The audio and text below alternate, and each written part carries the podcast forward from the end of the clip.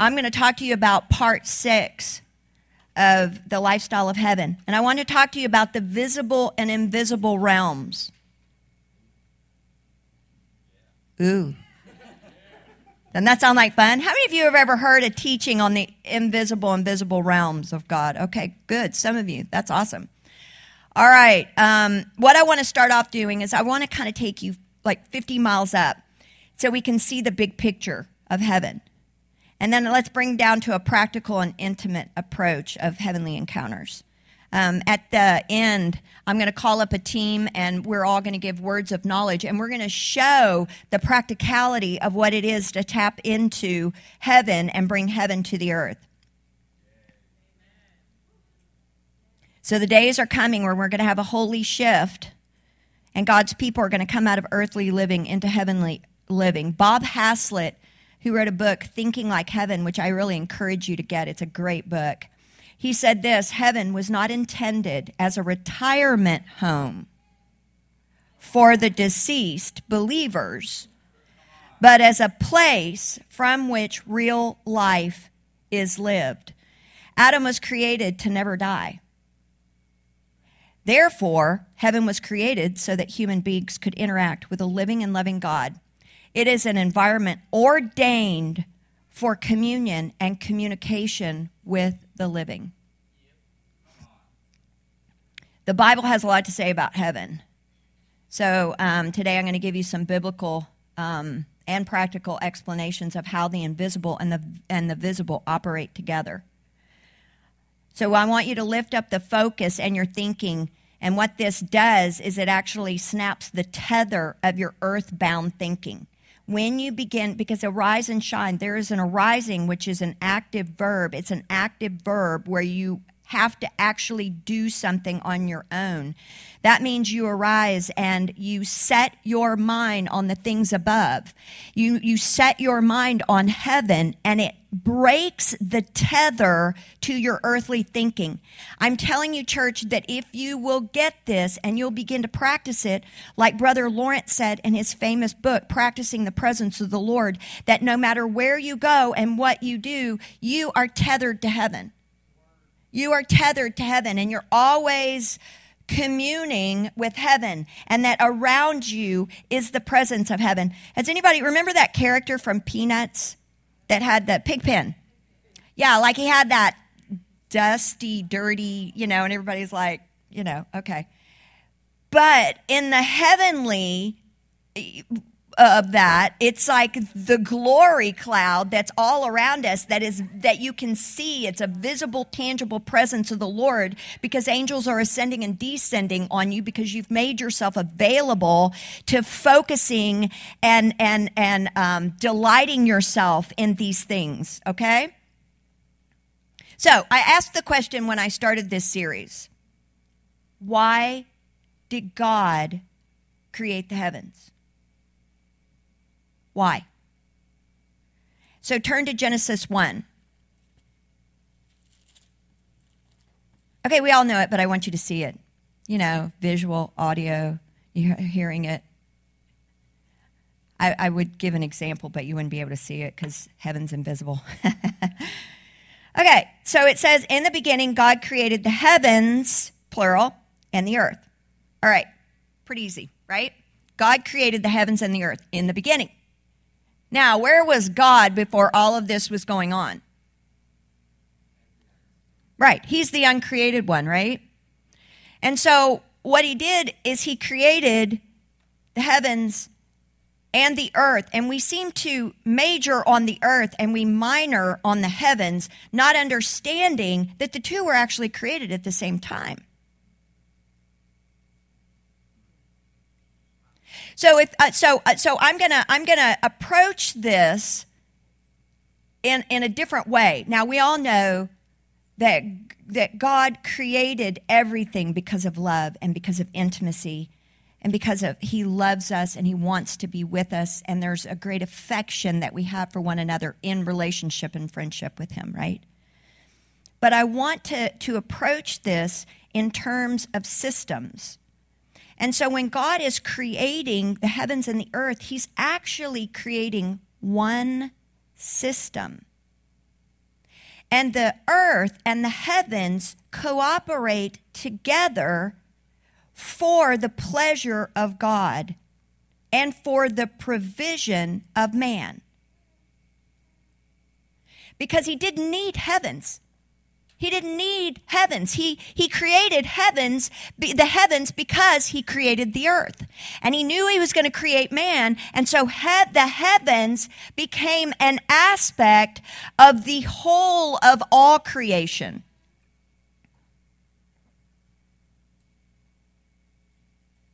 It's a system that God created so that he could connect with his people. And that's the place where he communes with us. He dwells and made himself a place for him to dwell so that he could be with his people.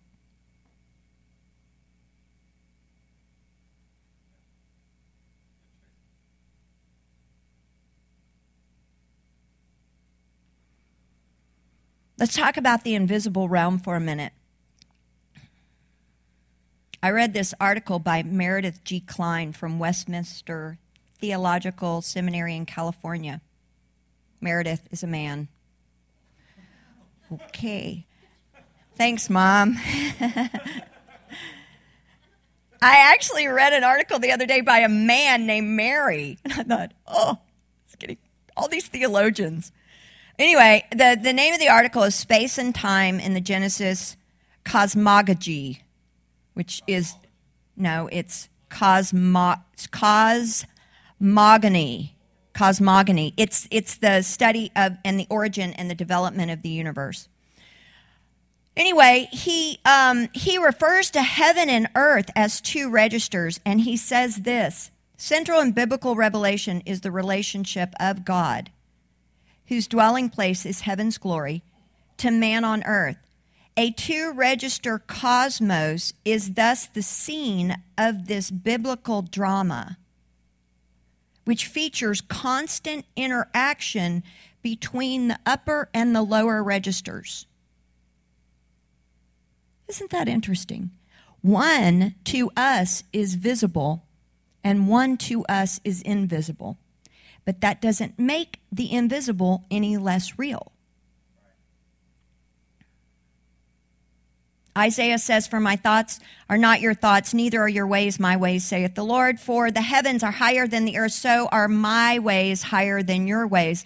So when he talks about the registers and when heaven is referred to as higher, it doesn't necessarily mean that it's higher in terms of, um, where it is located, like, oh, it's right up here, but it means in terms of value an intrinsic value. So his ways are higher. His ways are actually, um, and his thoughts are higher than our thoughts. Therefore, it's considered and it's um, and it's associated with an upper level, if you will. Does that make sense?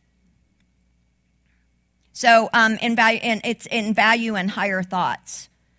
Um, like I was saying about the road of the two guys on the road to Emmaus, right? They they they were functioning in the lower register they were functioning in the understanding of their own thinking in the earth. And so they were pondering the things that had happened, and the conclusions that they were coming to were earthly conclusions. And so Jesus shows up on the scene and says, No, no, no, no. You're thinking in terms of the earth, but I'm telling you, there is a higher way and a higher thought, which is me, Christ in you, the hope of glory, and that you will now have access to all of heaven's resources resources that you can now bring to the earth. Which makes things a lot easier for us because we don't have to work so hard. Come on. It's the lazy boy.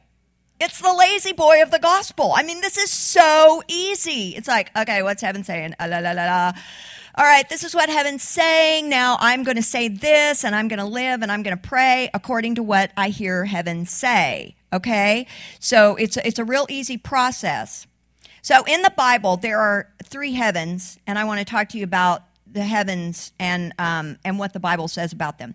So, number one, the Bible calls heaven the sky or the firmament, and everything that you see with your natural eyes when you look up, the Bible says that's heaven. So when you look at the stars, when you look at the universe, when you look at all of the planets, the sun and the moon, what you're seeing, the Bible calls the heavens. Okay? And God said, Let there be light in the firmament of the heaven to divide the day from the night, and let them be for, did you hear that? Let all of what you see be for a purpose. So he created the things that you can see because he wanted to give you like crib notes. He wanted to help you out so that you could understand the times and the seasons and the days. So when there's a holy shift going on in the body of Christ, he said, Here's another way that I'm going to show you, and it's going to include my calendar. It's going to include my calendar. You're going to see signs in the heavens, and the heavens are for a purpose. Because that will show you what's going to happen in the natural, and it's going to show you what's happening in the invisible realm right now. So something's going on right now, today, in the heavenly realm that is facilitating a shift that's coming in the natural. And we know this because we have eyes that are looking at the stars that are were created by God as a sign to his people that something is changing. Now, we can look at this because during the birth of Jesus, you had a sign in the heavens, right? You had the two planets that came together that made an incredible star of Bethlehem, right? And then, right now, you have this month, you had Jupiter and Mars coming together again which were the same two planets that came together during the Bethlehem moment. And it created one star again as they, what they called, uh, the astronomers called kissed. They kissed. The two stars once again came together to create one big bright star. This hasn't happened in 2,000 years. Do you think that's a sign? I think that's a sign. I think it's a sign that said, people get ready because Jesus is coming that your generation you're going to see these kind of things again and there's a birthing that's happening but this time it's going to be in the people of god who's uh, who uh, who are going to birth forth the glory of god. Amen? The other sign of course are the blood moons which we've already talked about. All right the second the bible calls heaven the invisible habitation of god. In psalm 33 13 he says the lord looks from heaven he sees all the sons of men from his dwelling place. He looks out on all the inhabitants of the earth. He who fashions the heart of them, he who understands all their works. And so God's habitation is the place of heaven. The angels, their habitation is in this invisible realm. Sometimes they make themselves visible in the visible realm sometimes they will come through that invisible um, uh, portal or the the the, the veil uh, that is very thin that has been torn and we can see. And I'm telling you that the that as you gaze on Jesus in prayer, prayer is the way in the future. Everything else, all this traditions of man and all these exercises of programs or whatever, that in the future there's going to be one program, and that's Jesus. And and his theology is the theology we're all going to be adopting. Amen. Also, the fallen angels reside. Um, Ephesians 6 talks about um, that, that principalities and powers reside in heavenly places. So you've got a lot of activity that's going on in heavenly places. Um, in Isaiah, um, the Holy Spirit inspired him to, to talk about the place where God is. Heaven is his throne. So Jesus says that the kingdom of heaven then is on the inside of us. This is the third place that it is. So heaven, the kingdom of heaven does not come by observation, not, uh, nor will they say, uh, see here or see there, for indeed the kingdom of God is within you. So you've got three places where the kingdom of God is, okay? You have, you have, uh, our kingdom of heaven. You have heaven that surrounds the earth, right? It surrounds the earth. You have heaven that's all around us. You have an invisible realm that's all around us and, the, and angels that are all around you. Right now, in this room, the angelic is present with us. Right now, behind me, I've got this huge angel, right? So each one of us are accompanied by an angel. In this room, there are angels. Whenever there's praise and worship, I will guarantee you these guys are running to hear the praises of their king. So there's a lot of angelic activity that's happening in here. We just can't see it. But I tell you, if you will focus the more you focus on heaven, isn't it interesting that that um, Jesus said, "Seek first the kingdom of God." The kingdom of God. He didn't say seek first God. Focus on the kingdom of God, the kingdom of heaven, the kingdom of heaven. And I'm not saying that we're not going to focus on God. I'm not saying that God is not our first because He is. You guys know that I know that and that I, my life, you know, is an example of that. But He said, listen, seek first this pattern of living and this place where you can access heaven. And next week, I'm going to talk about heaven and all of the resources in heaven, all of the rooms that are in heaven. Everything's available to you in heaven, but a lot of us don't know how to go there and get the things to bring them down to the earth. We're still praying uh, on, uh, uh, on earth as it is on earth.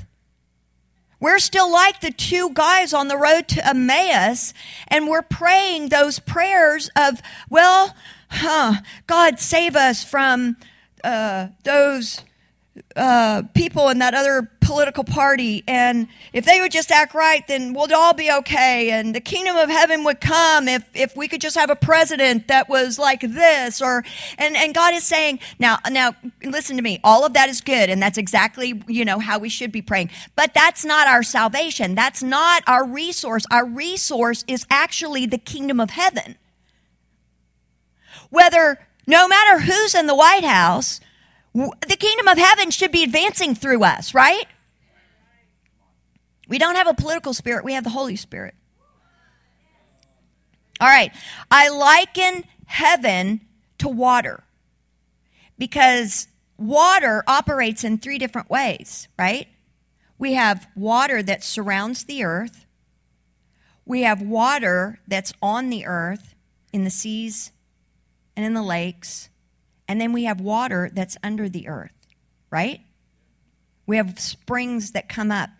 The, the, the heaven is the same way, surrounds the earth, the things that we can see on the earth, the invisible realm, and in us, like a pool of water, like a spring of fresh water.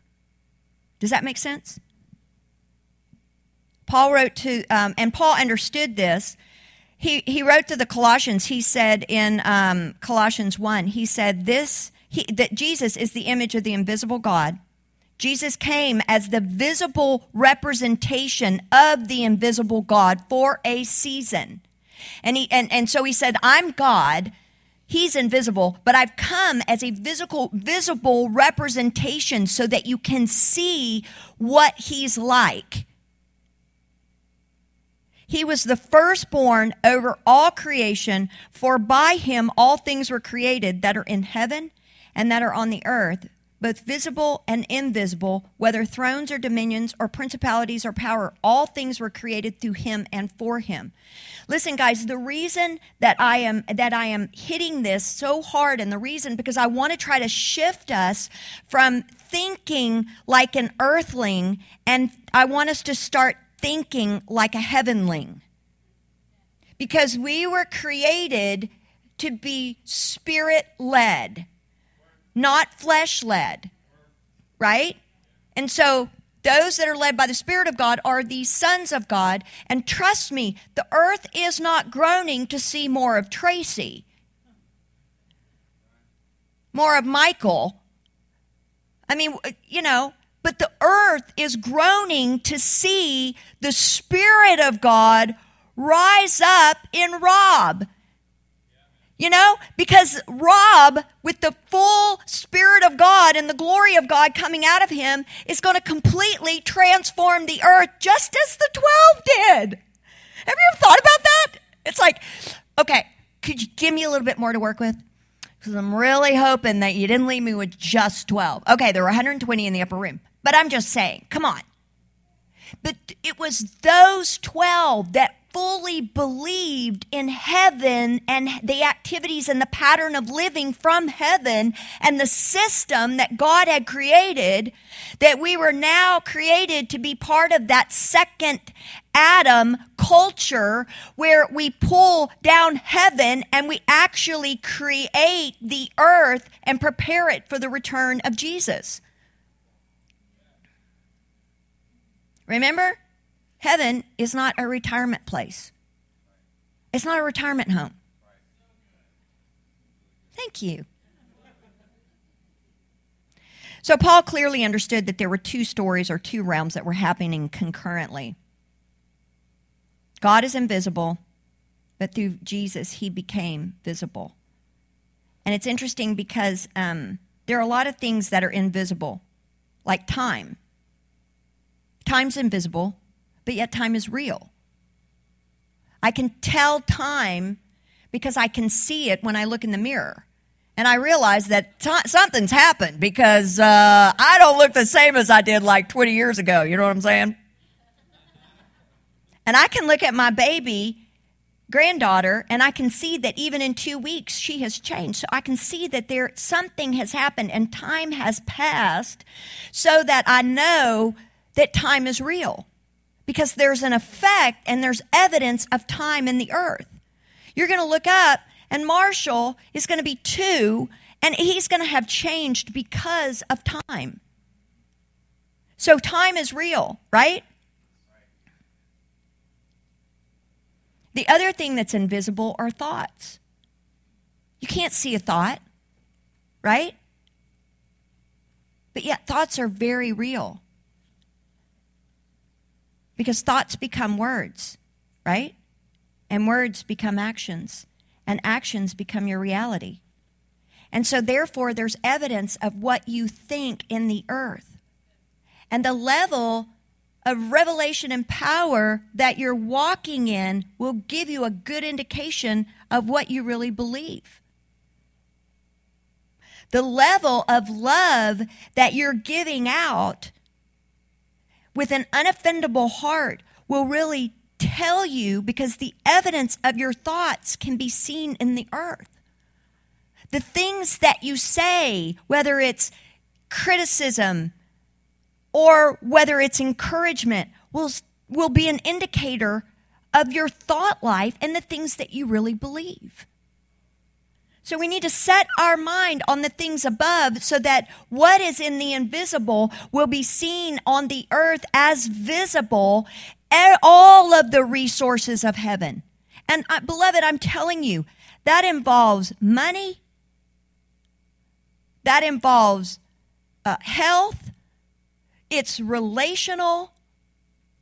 God has an answer for all of earth's problems. So, how do we communicate between the invisible and the visible? How are we doing on time? Whoop, okay. La la la la la. All right, so I liken it to a software program, okay, on my computer. I had to really think this through because, you know, I'm not a computer person. Jeff, you may want to help me out if I, I need correcting. so, someone sent me a document in Photoshop but I did not have Photoshop in my Microsoft suite. You know, I just had the three basic I had, uh, Word and Excel. I think is all I bought. Okay, so I didn't have Photoshop, so that was two, not three. So anyway, they sent me this document in Photoshop, and I went to open it, and it wouldn't open.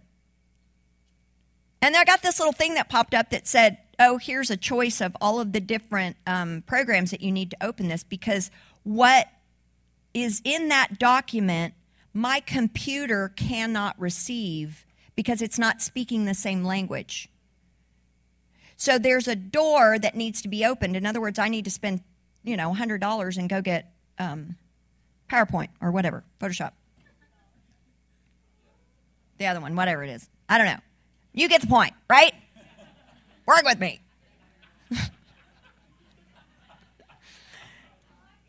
So, It's just like that when you're communicating with God. When you go to those heavenly places, when you set your mind on things above, the thing is, you, you've got to have the program on the inside of you.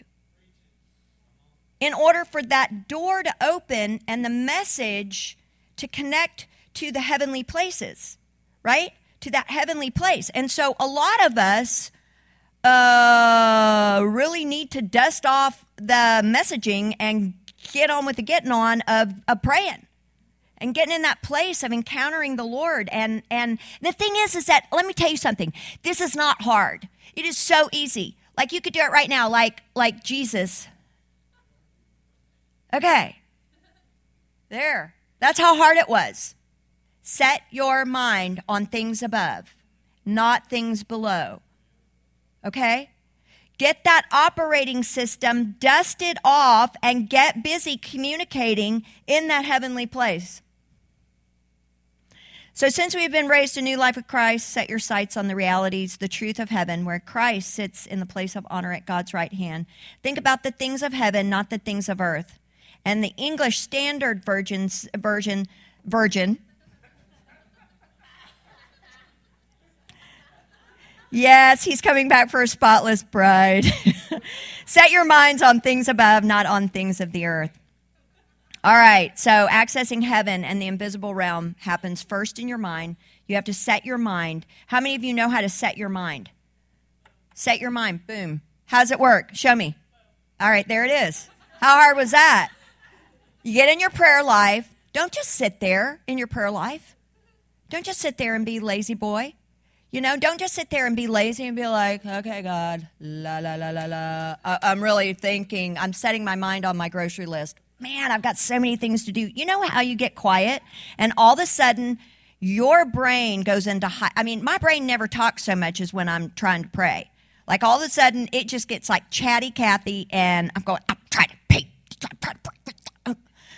But when I go in and I purpose myself to set my mind on Christ and set my mind on encounter and set my mind on heavenly places, guess what happens?